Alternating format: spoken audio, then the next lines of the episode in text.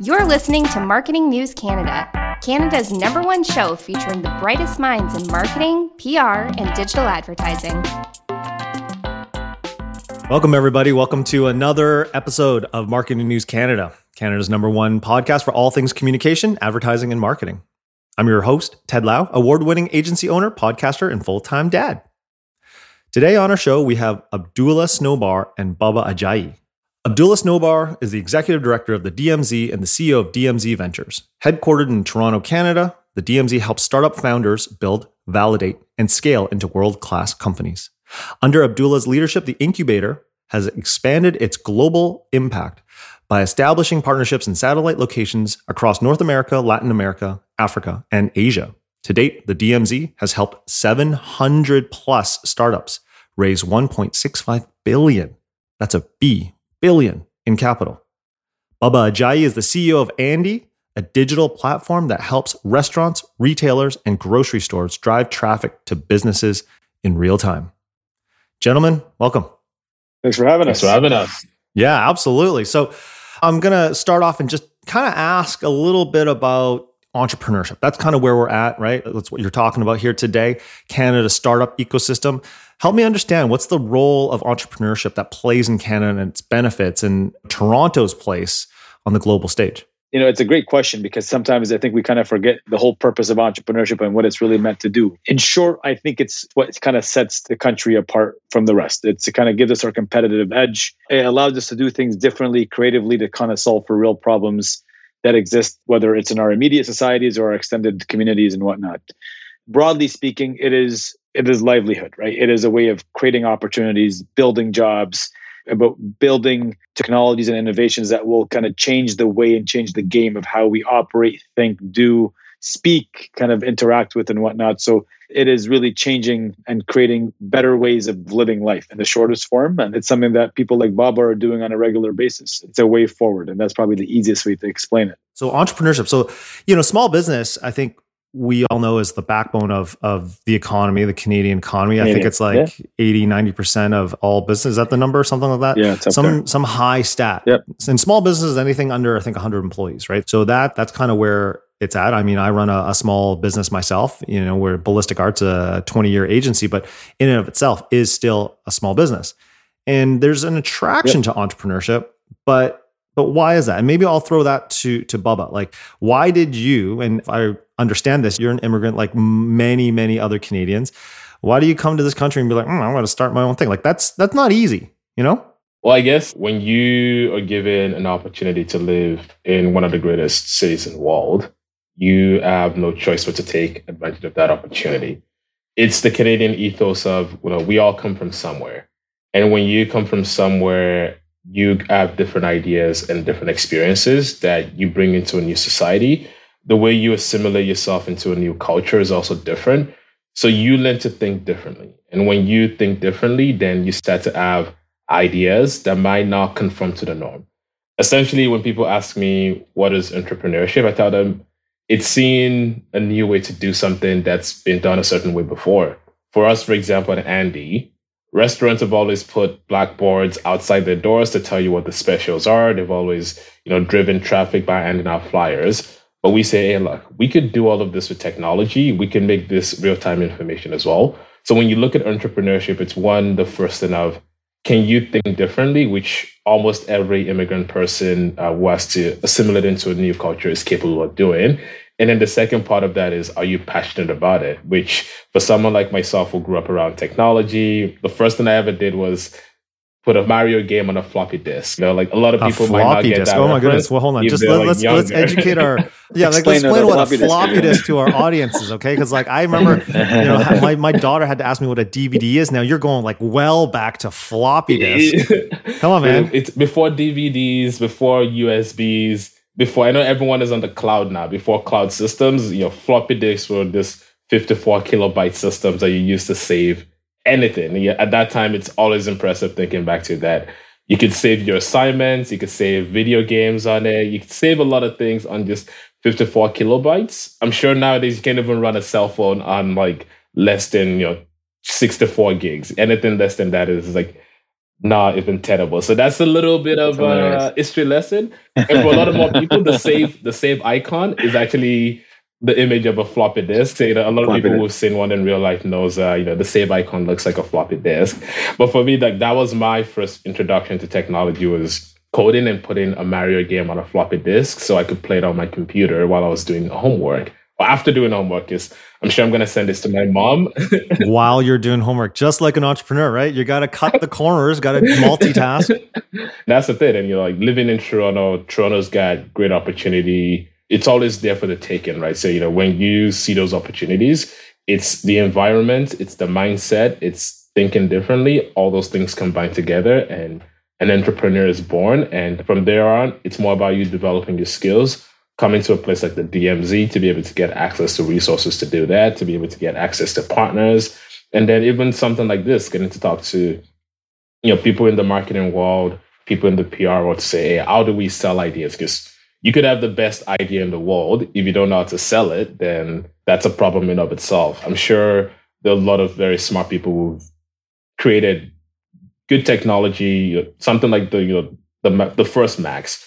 It was because Steve Jobs was a great marketer and able to communicate that. That's why almost everywhere you go today, in every coffee shop, there's someone with a MacBook. Mm-hmm, mm-hmm. I mean, that's that's a really good realization there. That you know it does require marketing, it does require advertising, good communication.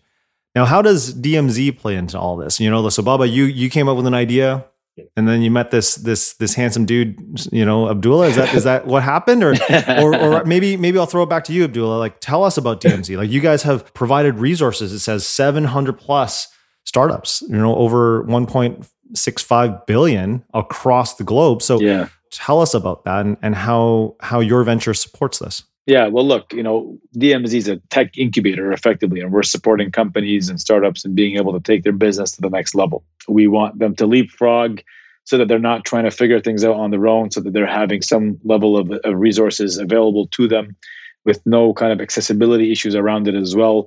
It's being able to give people a chance to build their livelihood and build their fate in a way that they want to see it through. And DMZ plays a part in that in the sense of providing the right mentors and advisors getting them to you know to the right founders when they need them and where they need them providing them access to uh, customer acquisition potential access to investment potential and venture capital introductions locally and globally and then to a large community whether it's a physical space like the dmz here right at Yonge and Dundas Square or whether it's our international operations. Dmz operates in more than 11 different locations globally or whether it's helping them push their stories out from a marketing lens to baba's point you know, on a GR PR perspective and being able to really sell the dream, you know, and that's really much, very much kind of what we do. It's about kind of, again, giving the opportunities to become your best potential. And DMZ likes to play a part in that.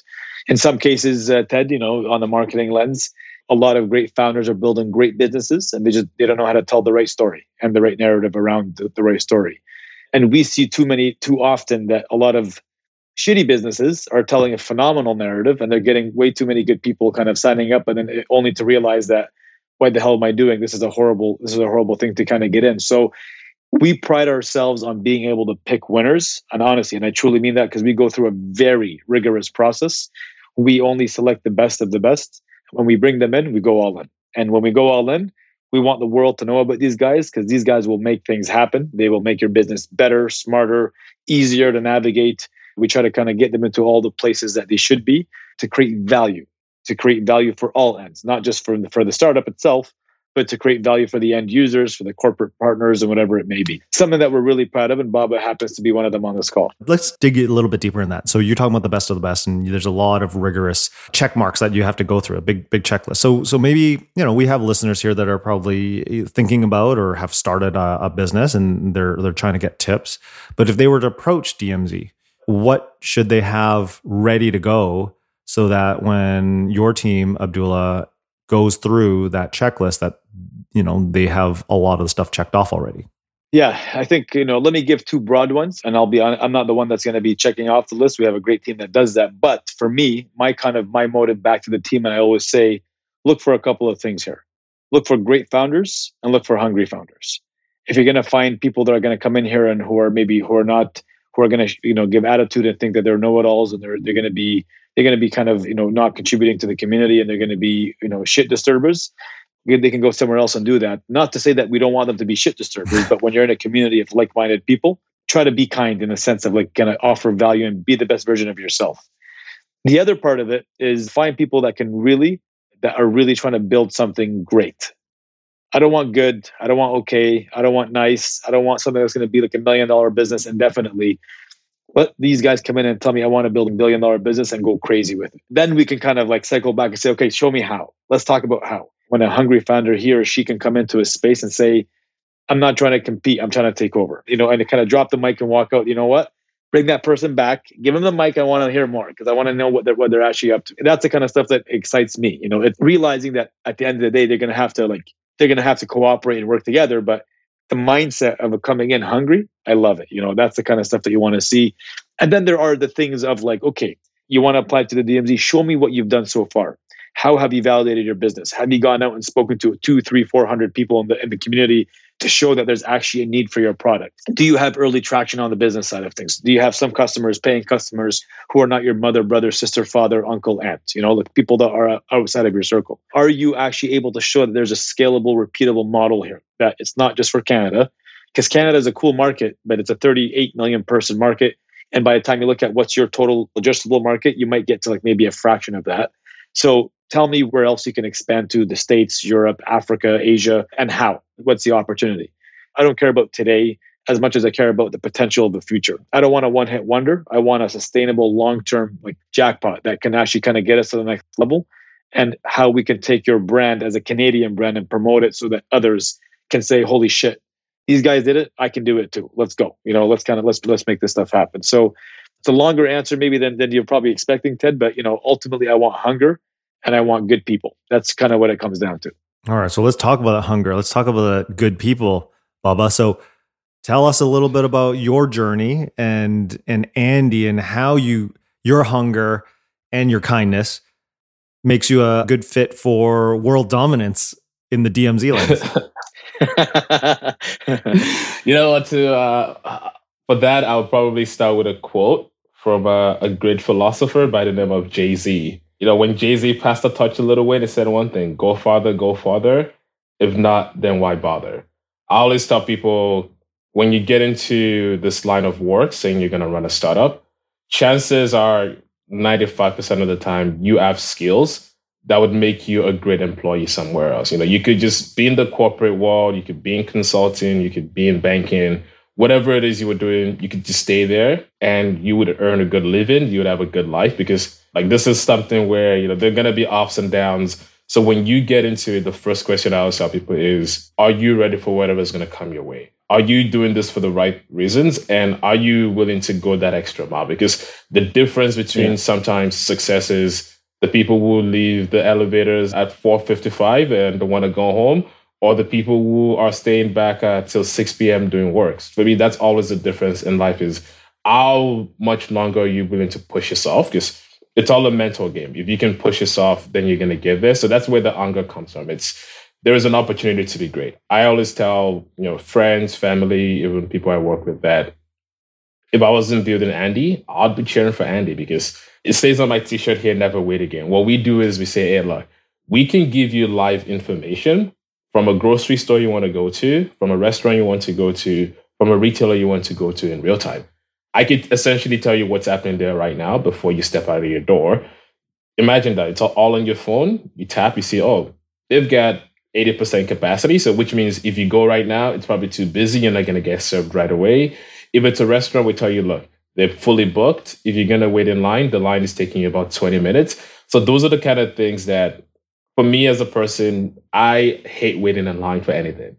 The last time I've waited for something was maybe you know, Nashville hot chicken two weeks ago when I was in Nashville. And someone told me, you know what, you've got to do this. But I was also there during 4th of July, so the line was long. Before that, it probably have to go back to pre-pandemic and the last time I waited for anything. So knowing that the product we're building is something that speaks to me, it's always one of the core things. Then I ask myself the question, if I'm looking to build this product, do I understand that it's a privilege? A lot of times people say, hey, look, yes, entrepreneurship, you have all the skill sets. But the thing is, there are 7 billion people in the world. chances are there's at least maybe 10 people would think the same exact way I think, which means if I'm getting to build this product the way I see fit, if I'm building this idea, there might be 10 other people in the world who've seen this idea before and they've not been able to build it. So I have to treat that opportunity with reverence and saying, hey, look, I get to build this. I get to, you know, potentially live a legacy if I do well and you know scale it across the globe. So those are the kind of things that start to come into your thinking as you start to build the business around.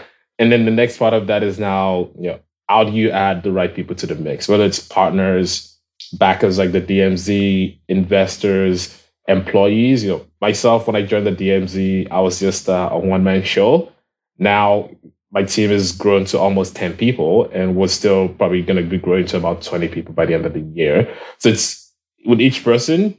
The last time we did a hiring cycle, I interviewed 600 people. 600 people? For me, a lot of it is finding the right fit. Like some of them are, you know, like I would say to me, some of them are quick 15 minute interviews the first time around because I'm like, hey, you know, just tell me about yourself. And the first question I always ask people is, if you were to start a business tomorrow, what would that business be? And what I'm trying to see is, are you passionate about the things in your life? Because if you tell me, hey, you know what, I love fashion, I'll start a fashion business, this is how I'll go about it, then I can understand that if you're passionate about the things in your life that you really love, if I can make you love Andy the same way, you're going to bring that exact passion. So it's those kind of things. You, you go through it. A lot of people look good on their resumes. You talk to them and you go, you know what, this is not it. Let's keep going. And it becomes a very extensive process. Like now, like my team, whenever I tell them, hey guys, the next time we're hiring, here are the criteria, here's like the data points. They go, wow, like to get seven people, you have to go through this. I'm like, yeah. Because those are the seven best people that any day, anytime, if I'm not there, I know they're gonna love the business the exact same way. They're gonna bring diligence to their work. They're gonna be exceptional at what they do. And is the same thing. They're gonna go farther and further because there's no point in us being here if they're not going to push themselves to get to that greatness. Okay. Well, I think that's a really interesting point and that appreciation and gratitude of the fact that there's 7 billion people on the planet and you get to do what you want to do is a moment that we all have to take into account and appreciate. So, love that. Wanted to ask you guys a little bit about immigrants and the immigration culture that we have in Canada. So, all three of us are, you know, at least for myself, I, I, can't speak for you guys, but my parents were immigrants, right? I grew up in an immigrant household. I, I grew up in the 80s where it was me, the Filipino kid, and the Italian kid were the only non white people, as it were, right? And everything else in suburban Vancouver was very much blonde hair, blue eyed kind of culture, and which is fine. I grew up in that, and I, I, I thrived as as I've run my business. But we talked in the pre call that there is perhaps a different culture, different mentality that we bring to entrepreneurship and small business. And I'd love for uh, maybe I'll, I'll, go to I'll throw back to to Baba first, and I'd love Abdullah to to jump in as well. But what's your take on it, and and what's the value that we bring to Canada in the entrepreneurial startup ecosystem? I think uh, what we bring first and foremost, and it's something the three of us talked about in the pre call, is a different approach, a different way of thinking, as well as you know different cultural experiences and a work ethic that I think it's very hard to match. When I think about it, you know, funny enough, my dad is visiting from Nigeria right now, and he's here for the summer. And he and I were talking about the same things over the long weekend, and I was sharing with him, but you know, a lot of things that I saw my parents do growing up, you know, moving to another country. My parents had no business moving because they were already pretty successful where they were. But my dad was like, you know what? I want to set you guys up. I want to make sure as you start to grow, you also see me around more because before that, it was always traveling. So making that jump, coming into a new system where even though he had gotten some of his education here, it's still an adjustment period because when you're coming into that system again at 40 versus when you're coming into it as a 20 year old kid who went to school here, it's different dynamics. So when you see your parents work really hard to give you the best life, there's always a bit of that where growing up, you know, you want to be as Canadian, you want to assimilate into the culture, but you still make sure your that foundational piece stays with you. You know, the work ethic, you know, like the things that, you know, the values of, you know, being respectful, you know, like appreciating again that everyone you meet plays an important role in your life. I think LeBron James said something that stuck with me for a while. It's like he always appreciates the janitors that clean the gym because if they don't clean the gym, he cannot go in and put in the buckets. The same thing, you know, like there are people who in life, whether our parents, the people we meet, each one of them plays an important role in getting you to where you are. So by being in an immigrant also you get to appreciate something like that because you see your parents go out there and do their thing every day. They come back in, they share those stories with you. It stays with you. So it's that work ethic. It's a different mindset. That's the thing that I think immigrants have to offer and it's the reason why whenever you know you hire an immigrant, I always tell people, I've had numerous friends who have said, "Hey, they're like, I'm looking at this person. They just moved from Nigeria. I'm like, hey, trust me, I can guarantee you this. I will give you 200 bucks. This person is going to work hard for you. I'm like, I've never met them before. They're not my cousin. Relax. Don't, don't be afraid. But I can guarantee you that no one moves from another country. No one uproots their family from another country and they're not willing to make the sacrifices when they get to the new country and they're not willing to you know really go far and uh, put in the effort. Ted, if i can maybe I'll, let me just kind of jump on from from baba's points because I, I think it, he brought up a couple really good things but i'm an immigrant. I came here as an immigrant so i wasn't born in canada but uh, you know i know what i had and i know what i have. And I'll tell you, I will work my ass off to continue what I have right now, right? Because it's something that, that I know it's a privilege without question to have the things that you have right now. And the opportunities have been given to you in a way that you probably would have never had back home. And that's why we all make the shift to, to baba's point and even if you're not the immigrant if your parents are the ones that immigrated here you can understand the hustle and the drive that they're putting in and that in itself kind of rubs off on you to say holy shit if they're doing all this no rest for the wicked here let's let's go and let's let's make things happen on the flip side of it, now, you know, Baba used the word sacrifice because ultimately, man, all of our parents sacrificed something to be here. Something. It had to be something that was sacrificed to make this big move. I can't think. How do I pick up my life, my kids, and everything and go to a new country has a different language and all that? Man, that's some scary stuff. Honestly, it is. It's a bit, it's a bit out there, right? But a lot of people in this country did it, and they did it for a reason because they wanted better opportunity and they wanted to sacrifice what they had and their comfort for something hopefully that would get their family and their kids into a better position. Now the three of us are here. Hopefully, we never have to use sacrifice. I don't want to sacrifice anything anymore because we can optimally get to a point of like our success and our kids' success without having to sacrifice much because we are in the best, hands down. Forget Toronto, Vancouver. We're in the best country on earth. Politics aside and everything aside, I think we're all pretty well traveled people to realize that Canada is an incredible place, an incredible country with incredible people with incredible opportunities. Yes, sir. You got to make it what you want it to be. And that's kind of where you create your own fate. And you got to be able to say, this is what I want to be. This is what I want to become. This is what I want to strive for.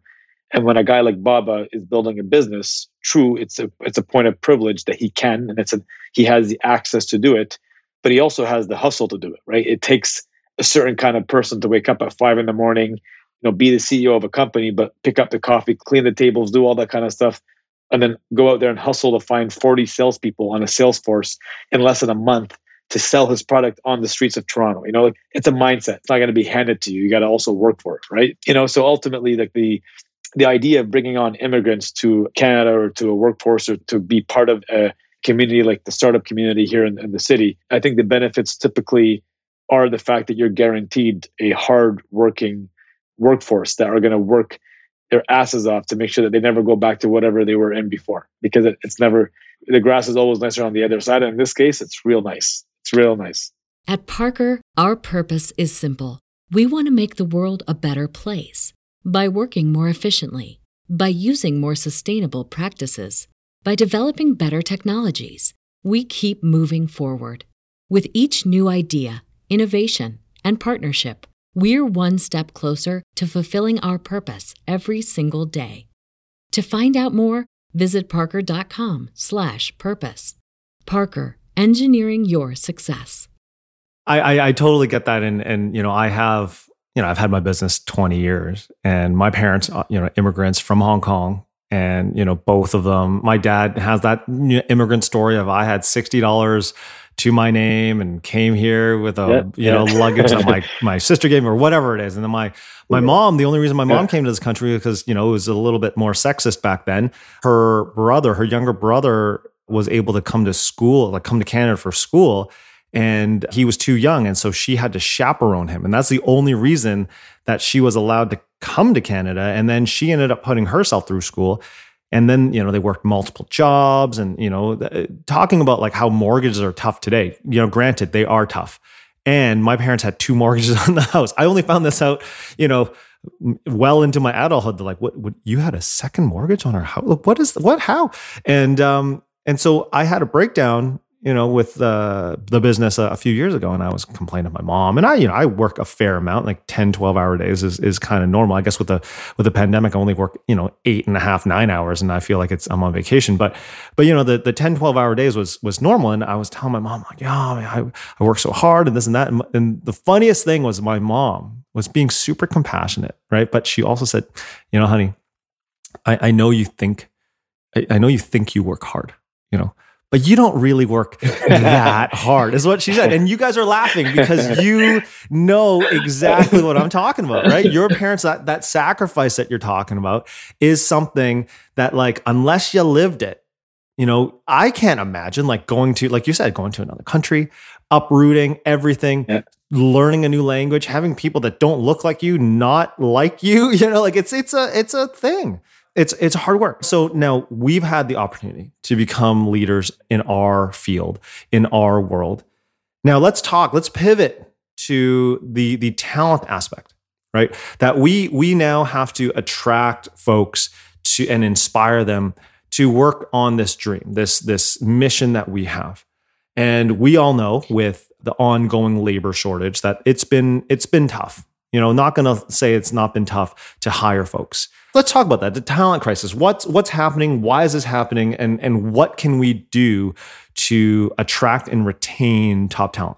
I'll throw it to you abdullah first and then and then baba you know you, you can go from there. I'll start off on the flip side of it is actually on the basis of kind of how do you bring on more talent to kind of fill in the gaps and whatnot and then we'll talk about what's happening currently today. But i think broadly speaking we have a great opportunity in the sense that we have a large population of people in the country that are eligible and able and capable of doing the work that we want them to do on the startup scene we have not created access to for them to do so. And what i mean by that you don't know what you don't know. And if you're a young guy growing up in an immigrant family and all you know about is you're going to be a doctor lawyer or an engineer then you're not going to look at being uh, account, yeah, there sorry accountant. Yeah. yeah. of course of course. But you're not going to look at startup as being a normalized industry. It's not going to look it won't be looked at as joining a successful kind of group. And, and growing up, even from my end, my parents always thought of like, if you're not one of those things and you're actually going into like, if you're going to build a startup, then you're effectively a failure that couldn't get a job, but now you're trying to build your own job because nobody else wants to hire you. Like, point blank. That, that, that, that's what it, and we're normalizing the fact that no, building startups is actually a way of empowering yourself and building opportunities and creating jobs, not not consuming jobs, right? And it, it's a different mindset. And I think it's shifting. My parents appreciate that mindset a lot more now, and they do understand it a lot more. We are not even tapping into like a fraction of the workforce that we could be tapping into, which means like how does players like the DMZ create better opportunities for marginalized communities, underserved communities, forgotten communities, whatever you want to call it, whether it's BIPOC, uh, whether it's women, whatever you want to look at it, whichever way, shape, or form. We have an obligation and even an opportunity to build accessible programming and support and kind of initiatives that would get people to think differently to say uh-huh i wanted to be a doctor but i live in x you know x community and nobody knows what this dmz thing is but there's a program now. This is awesome. Oh wow i can actually be a founder. Oh wow i can actually be working for a company that has only five people and still make a salary but learn quick and maybe grow and develop quickly. Oh wow i can actually be a venture capitalist. What is this thing? You know like, these are things that i've never even imagined, you know, but we continue to recycle almost the same people from the same communities, from the same from the same privilege, if you will, rather than trying to tap into new people that are coming from underserved areas that are highly talented, just don't know. So this is kind of where we've introduced programs like high school programs focusing on marginalized and more underserved communities here in the city, where we bring them in, we help them build businesses, we help them look at ways of kind of creating opportunities, we give them a bit of resources and dollars so they don't have to go work part-time jobs. And if they love it we try to kind of continue that journey for them in being an entrepreneur. We built programs focusing on black founders focusing on indigenous founders focusing on women founders. And that is something that we are at a, at a starting point and not nearly where we want to be yet right? So this is part of the journey. On the flip side of it you know you kind of touched on it. We're in a we're in a hard place on talent, in a very hard place on talent. You're currently in a recession, call it what you will, but I'm going to call it a recession. And you're seeing the lowest unemployment rates that we've ever seen. It doesn't make any sense. You know, generally speaking, you know, you have inflation going up, you have unemployment going up as well. People are struggling to find a job. We're now in a position where people are not really, you know, people are working. There's a few reasons that plug into that. First and foremost, the ones that were looking for jobs and wanted to be employed initially pre-pandemic we were competing on a local level toronto maybe ontario maybe canada.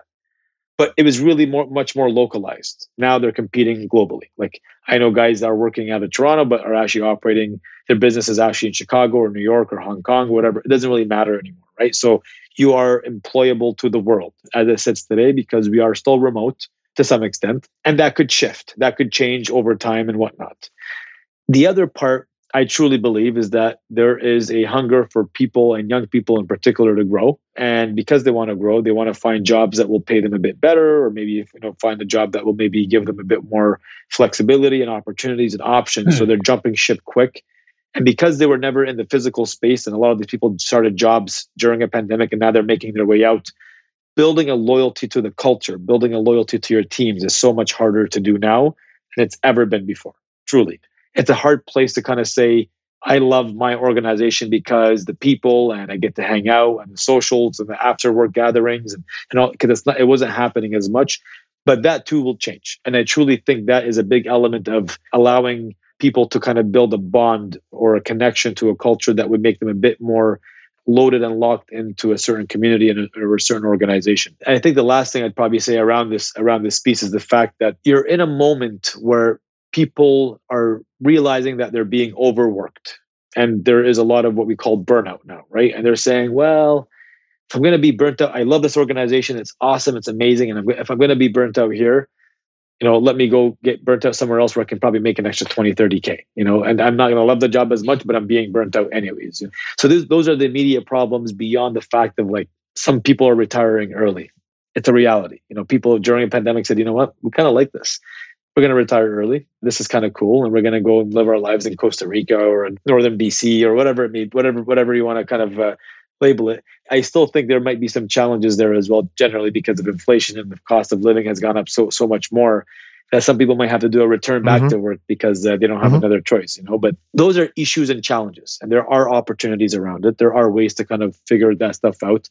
There are creative methods that people like Bob are building into their hiring practices to bring on good people and remain a competitive top choice environment for great talent, right? So that you're not just kind of taking the bottom of the barrel. You want top notch people that are contributing to your yeah. to your business. So there are factors that play into this for sure. So then, you know, Baba, maybe maybe I'll I'll jump onto one of Abdullah's points is the opportunity of retaining the talent in a virtual setting. How have you, what has Andie done? I don't know if you've been able to keep that culture going when you have team members. I mean, I have team members from all over North America. I have a team member in Spain right now, right? Spain, Northern BC. I actually do have someone in Northern BC. I have someone in Central America and in, in, the States. I have, I have people all over. But, you know, we have found nice. creative ways, but there's opportunities to learn from from folks like yourselves. Like what has Andie done to to keep this going? It's been, you know, as Abdullah touched on, it's been one of the bigger challenges. It's keeping talent and keeping them engaged within the, you know, the culture. So a lot of it was thinking from my end, what made being at work great before, you know, my first ever job was working in consulting. And I remember, you know, whether it's you're traveling or your colleagues are traveling, everyone found a way to come together every Friday afternoon just to go to you know the bar down the street to you know meet up together to socialize to engage. But then you have people who've been for the better part of three years locked inside. So how do you create that kind of bond? So it's always asking that question is how do we replicate the same things? Or better yet how do we replicate the same emotion? I'll give you an example of one thing that i'm working on right now.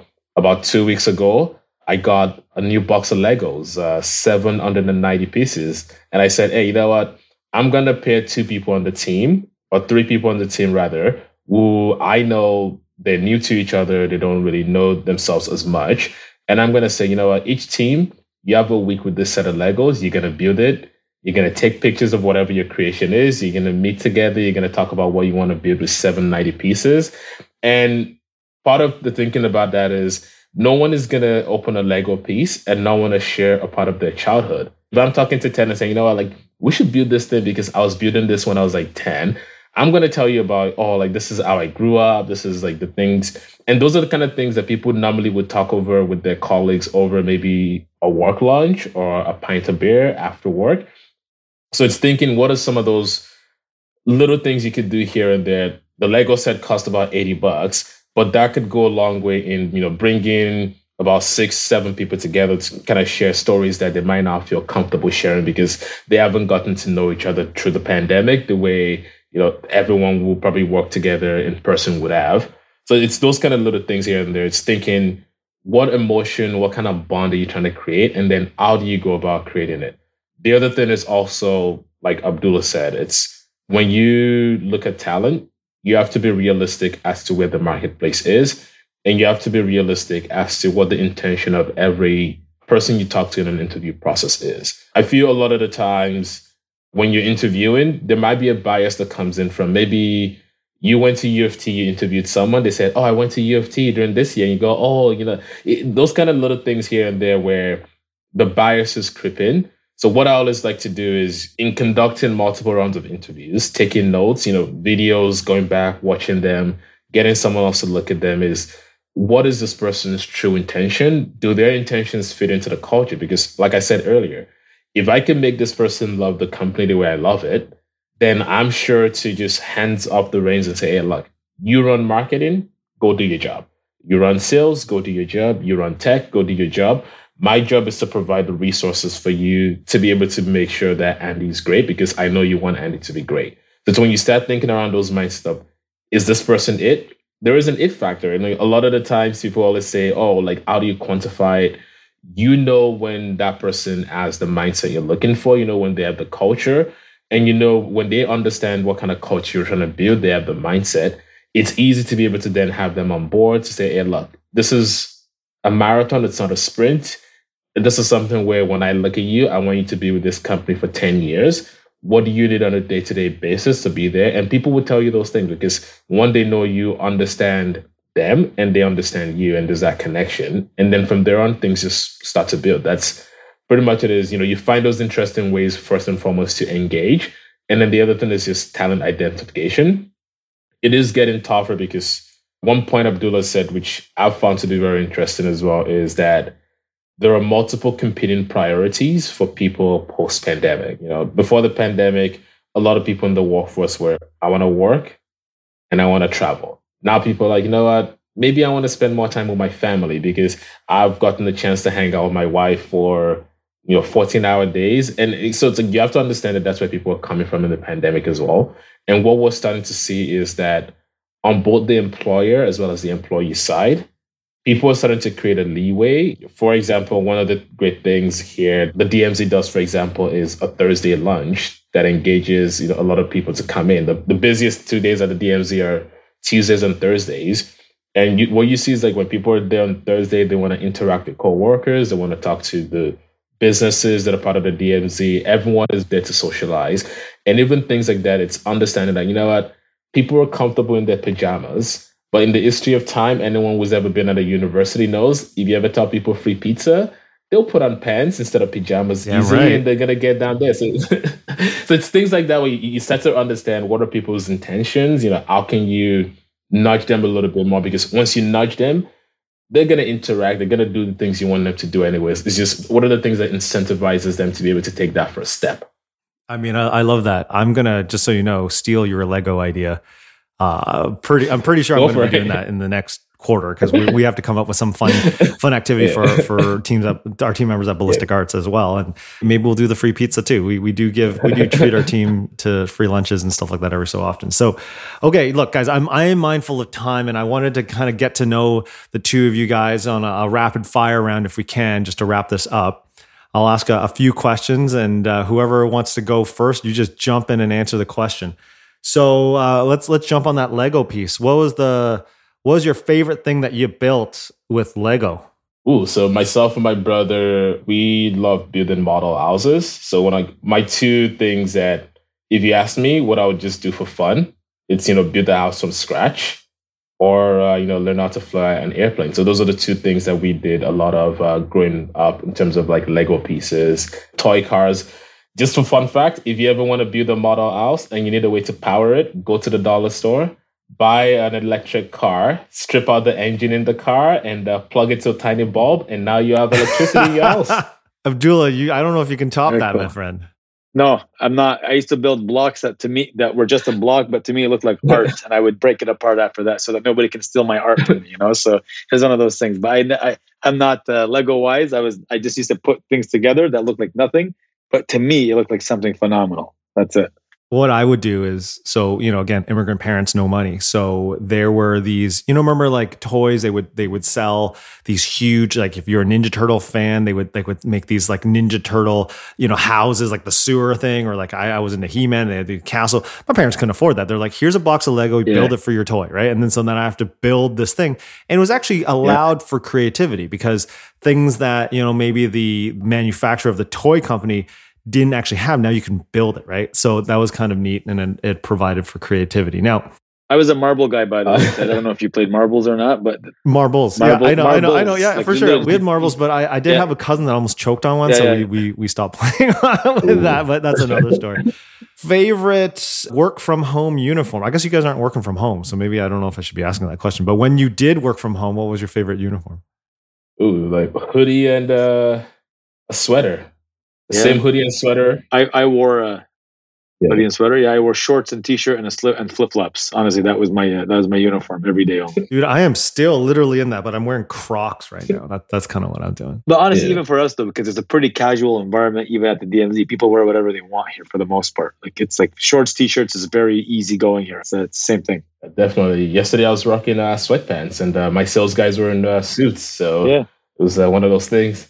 What fact about you might surprise your coworkers who have never met you in real life? The one that I've I've gotten for the people that have met me after the fact, that only met me virtually, look at me and they're like, "Wow, you're a lot shorter than we thought." hey, I, I, that's a true story. People say, "Well, we thought you were a tall," because I always talk about basketball and like NBA and like I was keeping people in the loop. Like, oh, this guy must be like a you know must be a taller guy. I consider myself to be average, but because I think I've I've built this mindset of like I'm a really tall dude. They're very disappointed when they realize I'm not six foot five and I'm actually five nine. You know, so it's a. I think I'm an average height, but not uh, clearly not not the case for some people that have it. They're just not for a basketball player. No, that's it. I think during the pandemic, obviously the height thing has been one of those key ones that you, you know, people are like, oh, like you Yeah. look much different uh, from Zoom. And like the, the one I do get very regularly is probably for me during work hours. I'm a very quiet person. Like if I have my headphones in, I don't like to chat as much. But the moment I'm in, you know, on Zoom, you know, talking to people, asking them questions about their lives. But then I tell people once the headphones are in, pretty much focus time. All right. Well, hey, back to focus time then. I think it is because we are out of time. So I want to thank you, Abdullah from DMZ and Baba from Andie. Great conversation, gentlemen. This was another fantastic episode of Marketing News Canada. Before we end, actually, where can we find more information about Abdullah and where can we find more information about about Andie? So Abdullah, like like DMZ, like what, what's what's the link, and then how do we how do we plug Andie? Yeah, DMZ.to. Uh, all of our companies are on there as well, including Andie. But I'll let Andie uh, kind of give, I'll let Baba give his uh, his plug on Andie as well, where to find more. Absolutely. You can find us. So if you are listening to this in Toronto, uh, go on the App Store, uh, download the Andie app. Uh, we're going to be in Vancouver, Montreal by the end of the year. We're going to be all over the United States next year. So you can pre download it on the App Store right now. Also, if you're a restaurant, a retailer, or a grocery store and you want to work with Andie, you can go to Always Andie, always A N D I E dot com and get as much information as possible. And uh, you know, you can even find me on LinkedIn, Barbara Jai, and reach out. And uh, always happy to chat. Always happy to share my uh, two cents as well as if anyone is listening to this and they were able to connect for a coffee and uh, talk startups and entrepreneurship. All right, gentlemen, thank you very much. Thanks for listening to Marketing News Canada. For more episodes and other great stories from Canadian marketers, visit marketingnewscanada.com. All episodes are recorded in the Jelly Marketing Studio thanks to our producer, Chris Penner, and editors Travis Jeffers and The Podfather. At Parker, our purpose is simple. We want to make the world a better place by working more efficiently, by using more sustainable practices, by developing better technologies. We keep moving forward. With each new idea, innovation, and partnership, we're one step closer to fulfilling our purpose every single day. To find out more, visit parker.com/purpose. Parker, engineering your success. Spring, is that you? Warmer temps mean new Allbirds styles. Meet the Superlight Collection, the lightest ever shoes from Allbirds, now in fresh colors. These must have travel shoes have a lighter than air feel and barely there fit that made them the most packable shoes ever. That means more comfort and less baggage. Try the Superlight Tree Runner with a cushy foam midsole and breathable eucalyptus fiber upper. Plus, they're comfy right out of the box. So, what can you do in a Superlight shoe? What can't you do is the better question. And because they're super packable, the real question is where are you taking them? Experience how Allbirds redefines comfort. Visit allbirds.com and use code SUPER24 for a free pair of socks with a purchase of $48 or more. That's A L L B I R D S.com code SUPER24.